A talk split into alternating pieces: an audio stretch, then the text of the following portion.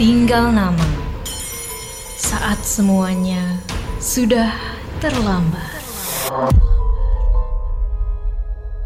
Buat kamu, para fresh graduates yang pengen tahu serba-serbi dunia kerja profesional, serta hak dan kewajiban karyawan dan perusahaan, yuk dengerin Podcast Obsesif, persembahan Medio by KG Media, hanya di Spotify.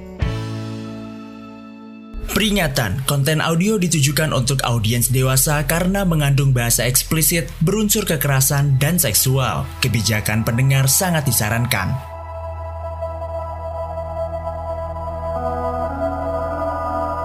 Selamat datang di podcast Tinggal Nama.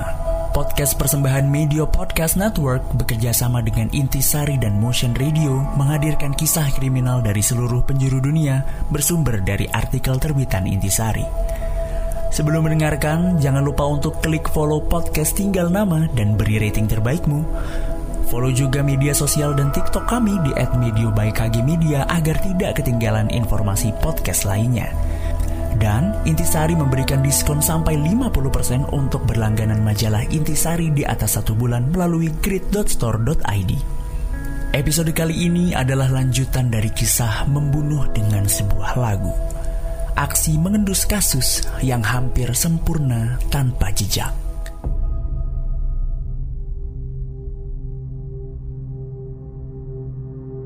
Pada sisa perjalanan menuju lokasi perkemahan itu, aku ceritakan padanya tentang pikiranku bahwa dalam kasus itu, Sylvie menggunakan kaset persis seperti yang baru saja kulakukan. Sylvie berbuat begitu agar seolah-olah Cory tertembak pada saat Sylvie sedang mengobrol di lokasi perkemahan keluarga Winfield. Sylvie membunyikan kaset itu sebelum meninggalkan tempat kejadian. Kalau tape deck mereka menyala saat kita tiba di tempat kejadian. Itu menarik, nak. Tapi bagaimana cara membuktikannya? Itulah sebabnya kenapa sekarang kita pergi ke lokasi perkemahan itu. Aku perlu mengaduk-aduk tempat itu. Tidak bisa, nak. Hal itu sudah dilakukan oleh para anak buah ayah, dan mereka tidak menghasilkan apa-apa.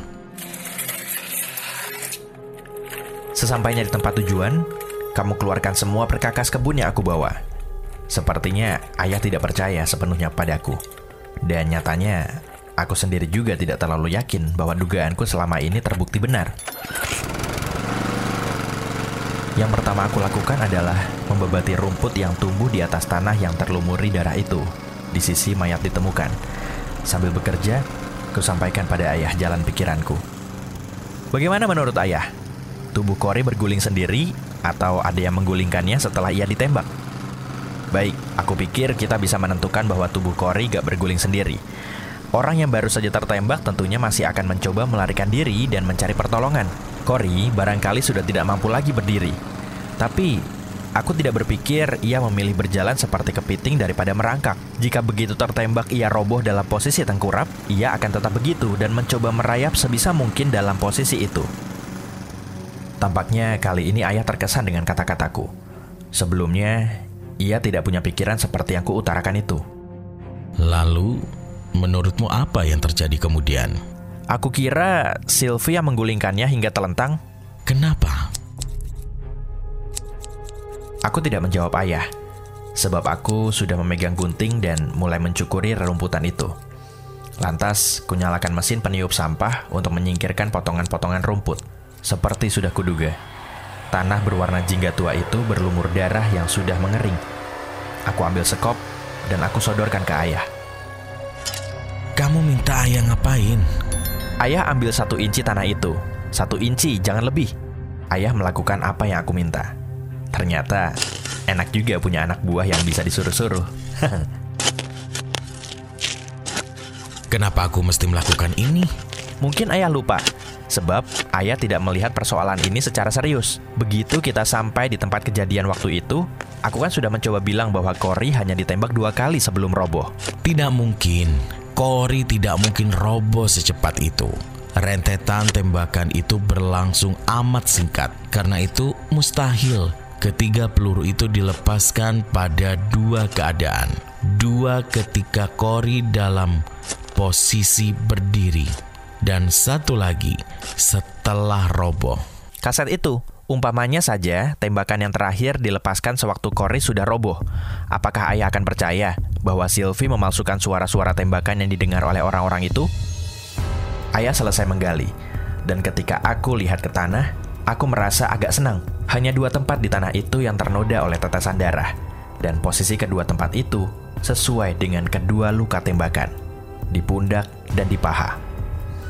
Meskipun luka pada jantung yang paling banyak mengucurkan darah, aku menatap ayah. Karena tubuh Cory terungkap di sini, darahnya merembes ke dalam tanah. Benar? Benar? Kemudian aku menunjuk noda darah bagian atas sambil mengatakan pundak. Dan aku mengaitkan noda darah di bawah dengan bagian paha. Aku langsung meraih gunting dan mulai memotongi rumput di tempat Cory ditemukan tewas terbaring menghadap langit. Kupilih tempat yang kira-kira pas dengan dadanya. Kucukur rumput-rumput di sekitar tempat itu, lalu aku nyalakan mesin peniup sampah dengan menarik tali starternya.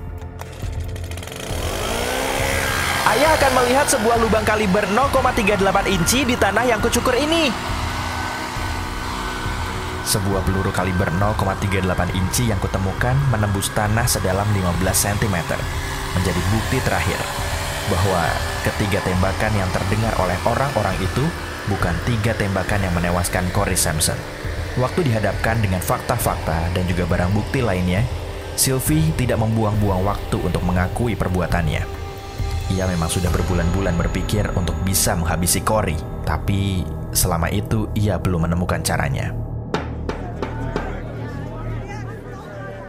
Suatu malam, Cory membawa pulang album lagu-lagu dari kelompok Demon Frozen Borax yang sebenarnya tidak disukai Sylvie.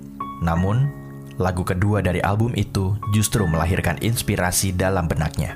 Sylvie mengaku hanya melepaskan tiga tembakan senjata gelap kaliber 0,38 inci ia membeli lengkap dengan peredam suara. Senjata itu hanya diisikan tiga peluru, tidak lebih. Akhir pekan di bumi perkemahan itu, Sylvie menunggu suasana yang ramai untuk menembak Cory. Hanya untuk meyakinkan bahwa peredam suara itu berfungsi dengan baik. Ketika terdengar ada orang mulai menebang pohon dengan gergaji mesin, suara gemuruh membuat Sylvie beroleh kesempatan. Dari arah hutan, Sylvie memanggil-manggil nama Cory supaya suaminya menghadap ke arahnya. Saat itulah ia melepaskan dua tembakan. Tidak puas dengan hasil bidikannya, meski sasarannya sudah roboh ke tanah, dibalikannya tubuh Cory hingga terlentang. Dari jarak semeter, dilepaskannya peluru terakhir. Peluru yang sukses menembus jantung suaminya. Sylvie berjalan dengan tenangnya ke pinggir sungai dan membuang senjatanya, serta sarung tangan yang dikenakannya untuk berjaga-jaga andai senjata itu ditemukan. Setelah itu, kembali ke mobil dan menyalakan tape deck dengan volume paling maksimal. Segera Sylvie bergegas menuju ke perkemahan keluarga Winfield yang hanya berjarak 150 meter dari tempat kejadian. Di sana, ia mengobrol dengan Bu Winfield sampai rentetan suara tembakan itu terdengar terlalu hati-hati. Itulah kesalahan Sylvie. Ia mencoba menyingkirkan kaset yang sudah diketahui seseorang, yaitu aku. Kalau tidak, barangkali Sylvie akan bersih dari persoalan ini. Diketahui pula alasan Sylvie sampai hati membunuh suaminya karena rasa cemburu. Semakin panas hatinya ketika untuk kesekian kalinya ia memergoki Cory ada main dengan seorang wanita, teman kerja suaminya.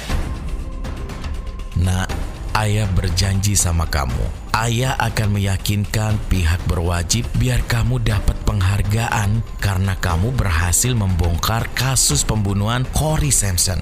Tapi kamu harus janji. Janji apa ya?